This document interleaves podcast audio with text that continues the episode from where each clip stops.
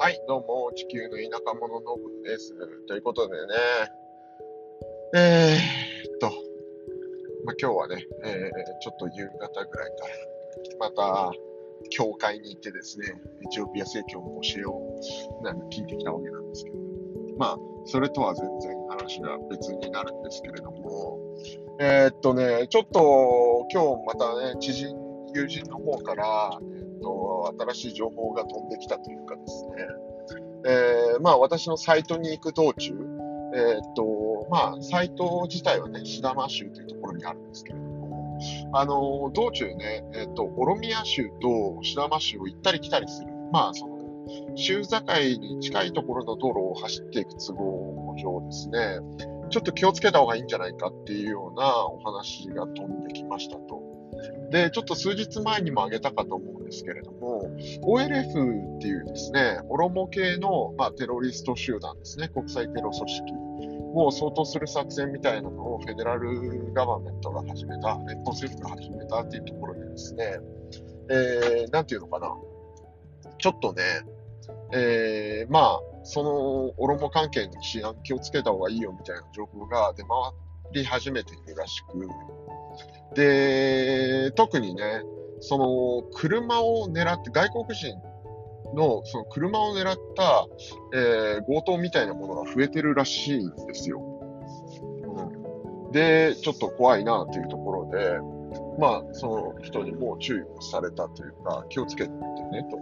いうことを言われたりとかしていて、で、まあ、もともとね、その OLF っていう、そのテロリスト集団自体は、えものすごい西の方、ホロモの西の方にいるので、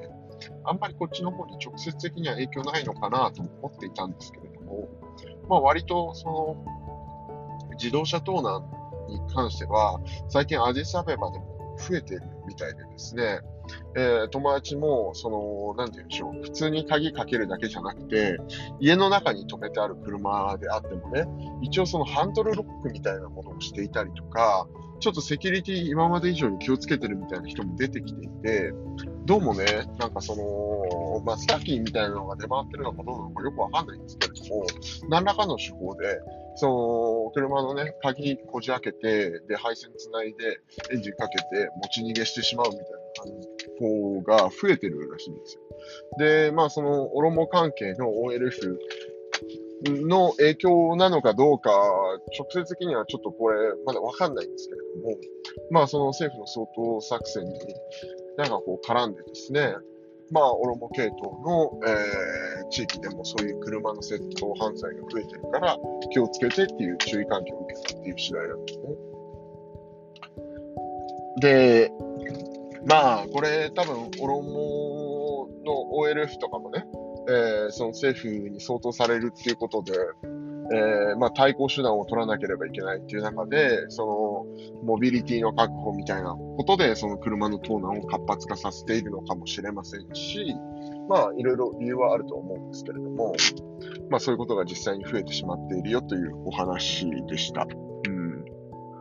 いや、本当にね、最近やっぱりその経済状況も非常に悪くなってきていて、やっぱりその国内の治安が一段悪化してる感じはやっぱりいろんなところ見てても見受けられてですね、まあ、しょうがないんだろうなと思いつつ、で、ここにね、さらに輪をかけて、えーこういう、なんて言うんでしょう、自動車窃盗とかね、そういう暗いお話も出てきてですね、私としても嫌だなという感じではあるんですけれども、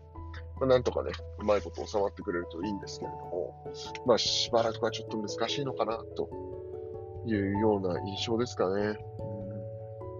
まあ、あの、いずれにしても私もね、そういう犯罪の被害に遭わないように、かつて、こう、首絞め強盗にあったりとかしたこともありましたけれども、気をつけてやっていきたいなと思う次第です。というところで、今日はこんなところにしましょう。すいません、短いですが、また、チャオ。